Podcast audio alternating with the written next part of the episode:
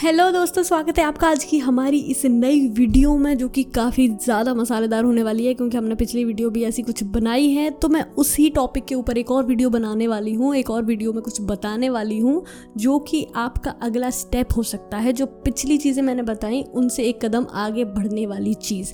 क्योंकि हमने पिछली वीडियो में बात करी थी कि आप अपने मोहल्ले की आंटी को या भाभी को खुद के साथ कैसे रिलेशनशिप में ला सकते हैं या उसे कैसे फंसा सकते हैं। और अगर तुमने ये वीडियो नहीं देखी है तो पहले जाके ये वीडियो देखो, उसके बाद इस वीडियो से काम लगेगा तुम्हारा।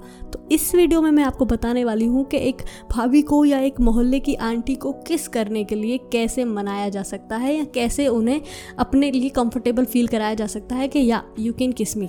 ओके okay, तो इस वीडियो को स्टार्ट करते हैं। स्किप तो तुम करोगे नहीं क्योंकि मुझे पता है टॉपिक तुम्हारे मतलब का है, तो वीडियो को एंड तक देखते हैं और let's start the video. Okay दोस्तों, तो पहली चीज़ आपको क्या करनी है, मैं सिर्फ तीन सिंपल से स्टेप बताने वाली हूँ जिसमें कि पूरा का पूरा काम हो जाएगा। हाँ, बहुत ईजी सिंपल स्टेप। तो सबसे पहले आपको क्या करना है कि आपको वो इंसान, वो आंटी, भाभी या जो भी आपको पसंद हो, उसे सबसे पहले अपने साथ एकदम कंफर्टेबल फील कराना है। देखो, लड़कियाँ कोई भी हो, आंटी हो, गर्लफ्रेंड हो, छोटी उम्र की लड़की हो, बड़ी उम्र की लड़की हो, लड़कियाँ फील सबके साथ कंफर्टेबल नहीं करती। ये चीज़ बहुत ही ज़्यादा नोटेड वाली पॉइंट है, नॉर्मल चीज़ है, ये सबको पता होगी।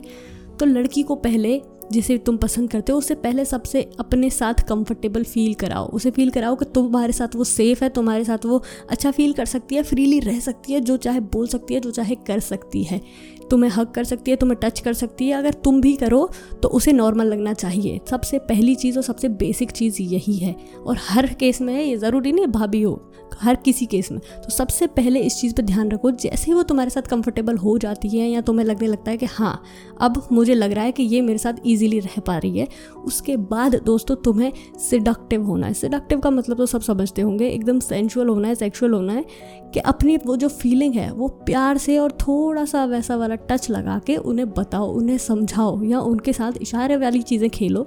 तो थोड़ा सा सिडक्टिव होना पड़ेगा क्योंकि कंफर्टेबल वो हो गई है, हमारा मोटिव है किस तक जाना, तो उस लाइन में जाने के लिए हमें थोड़ा ये करना पड़ेगा।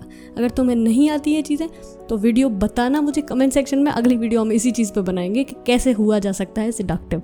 तो दूसरा पॉइंट हमने डिस्कस किया कि हमें सिडक्टिव होना पड़ेगा। तीसरी चीज़, उस इंसान को दिखाओ कि आप बहुत एक्साइटेड हो इस चीज़ के लिए, आपने बहुत ज़्यादा तैयारी करी है, या उसे पता लगना चाहिए कि हाँ यार इस इंसान को खुशी हो रही है इस चीज़ से, इस इंसान को प्यार आता है मेरे पे, या इस चीज़ को सोच के ये खुश होता है। तो उसे एक्साइटमेंट दिखाओ, उसे एक्साइटमेंट दिखनी चाहिए। और अगर सामने से इक्वल एक्साइटमेंट तुम्हें लग रही है तो हो गया फिर तुम्हारा काम, जस्ट गो किस हर और तुम्हारा काम ख़त्म।